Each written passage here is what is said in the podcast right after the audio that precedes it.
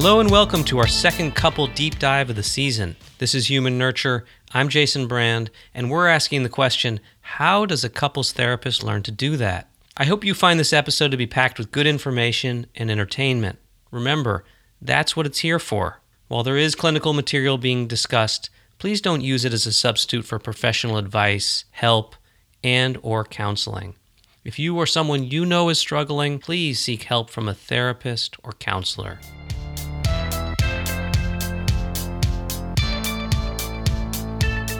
To introduce the second couple of the season, my producer for this leg of the journey, Margaret Martin, joins me.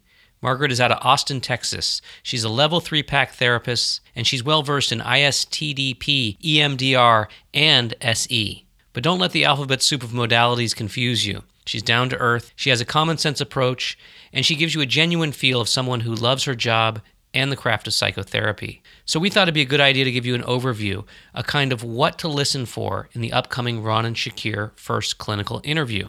The question that we get you set for is, how does a couples therapist learn to help a couple that's drifted apart? So join me and Margaret as we introduce our second couple of the season, Ron and Shakir.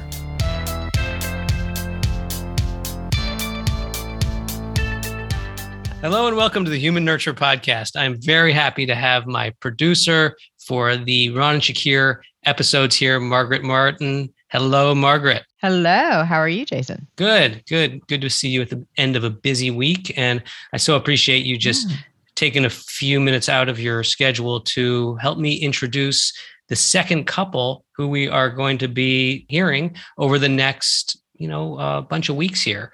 So thanks so much for being here. My pleasure. Thanks. What do we got? What do we got? We got Ron and Shakir. They are a couple in the southern part of the United States. Ron is 77. Shakir is 53. They've been married for 33 years. They've got busy, full lives. Are very, very vibrant people. But inside of their house, between the two of them, there has been this drift that has taken place. They describe their presenting problem as, our biggest challenge is staying connected or in tune with one another. We are kind of on the same page, and then the bottom falls out. We don't talk at all. It's more like we just share the same house. First upcoming episode, what you're going to hear is just a lot of description about the drift. I thought I would start with just, I made this decision as people are listening. I made this decision in the beginning, and I say to them, so how did you guys meet? They start to describe how Ron was, he worked at a school and Shakir was a student there. I started to get a feeling of like, this is not the right starting place. Zoom all of a sudden begins to get all wonky on me. And Zoom agreed with you. Zoom, the powers that be in the head office at Zoom, they said, this isn't going to work. And so we stop and we start again. Mm-hmm. And so I got a do-over, which was good for me because I wanted to start somewhere else, because I was also just like, I don't know these people. I don't know if I want to dive so deep so quick, which I think that was the right choice. I'm glad I did that. And instead I start with, so just how are you guys doing today? They go into a quick description of they're doing pretty good because they are really trying to change the pattern, this drifting pattern that they have between them. Mm-hmm. As people are listening, and this is the first episode, what are your thoughts on what would be most helpful for listeners to attune to? Well, I like the frame of this is a couple that has drifted apart. You hear about it all the time. You hear about, over the years, he took this path and he took that path. And, when we never found each other again. So this is something that we hear quite a bit in our consultation rooms. Upon reviewing this a bunch of times, the first thing that I think that I would like people to pay attention to is that there was an opportunity at the beginning, which I wish that I had kind of put my flag down a little bit more on, which is they start talking about how they're making an effort. Shakir says, I'm being more intentional. Ron says, we're communicating more. I really wish that I had just gone with that. Where are you doing it? Why are you doing it? When? How are you trying to communicate with each other in different ways? Because we can count on the fact that we're going to get a very, very rich description of what they're like when they're apart, because that's the place that they're living right now. Mm-hmm. What's different here is that they're making this new effort. I think that, you know, the more that we can kind of expand that territory of this is what us trying looks like, the less hard we have to work as the therapist. Does that make sense, that part? Yeah, absolutely. A couple things that come to mind about that. One, to see and hear a seasoned, very experienced PACT therapist say, oh, you know, in hindsight, I kind of wish I had whatever. Mm-hmm. I think that in and of itself is helpful. Mm-hmm. And then for folks as they're listening to notice how the drift, that theme, shows up as the couple is talking to you, as they're talking to each other. Curious if there are ways in which there's some unconscious, their drift hooked you, not any intention at all.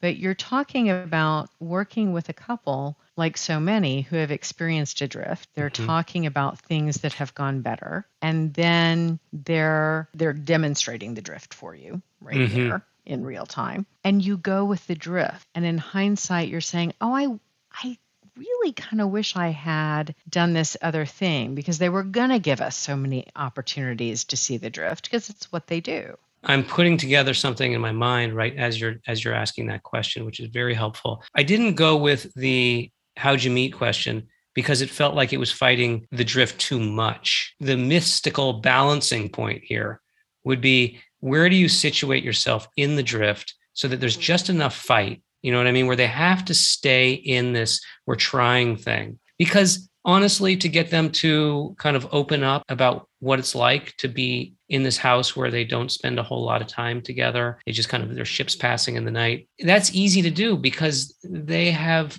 such a rich narrative inside themselves about why this has happened. And that narrative is their own individual narrative. And the whole thrust, the whole reason for this session is to get them to begin to move in a direction of a joint narrative about why this is happening. Not Ron's narrative, not Shakir's narrative, but one that they go, oh, we're making sense. Going back to the original point, which is having that groundwork at the beginning where you say, so this drift is huge. You have this little spot where you're trying now. That's why it's so important to widen that as much as possible so you can keep returning back to it when they go to what their default gear is here, which is I'm in the den watching sports and I'm in my bedroom hanging out with my friends or doing my social justice work, and never shall the two meet. Yeah. And that's a story we know. They are not alone in this. We know this story from so many couples.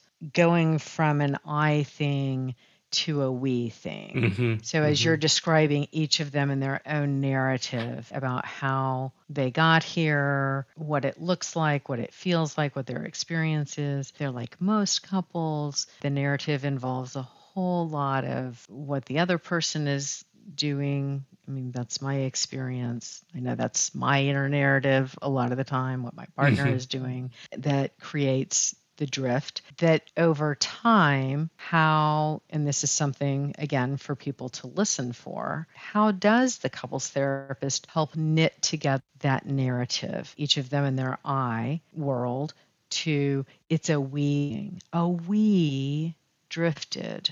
Mm-hmm. And this is how we did this. This happened to us. There's very distinct cutoff points where they both say, I stop listening to you at this point. Shakir says, I don't know if you're being indifferent. I don't know if, you know, what's happening inside your mind. Mm-hmm. So I go in my own direction and I process later. Ron says, you don't seem to want to engage with me. So I don't think anything of it. Assume you don't want to talk to me. And I don't put a whole lot of thought on it because why would I do that if somebody doesn't want to talk to me?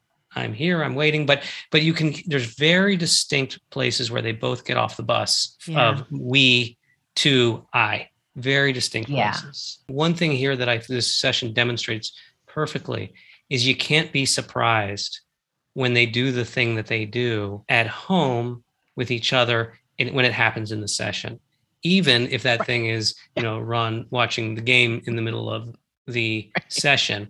You know, like you can't be surprised that this happens, because that's where they live and breathe right now. And so we're going to see this. And like when we were talking before, I'm stealing your thunder here, but you said this is the show me therapy. Okay. And yes, they're showing this, and how we kind of bring that. Okay, well, yeah, you're showing what you know, mm-hmm.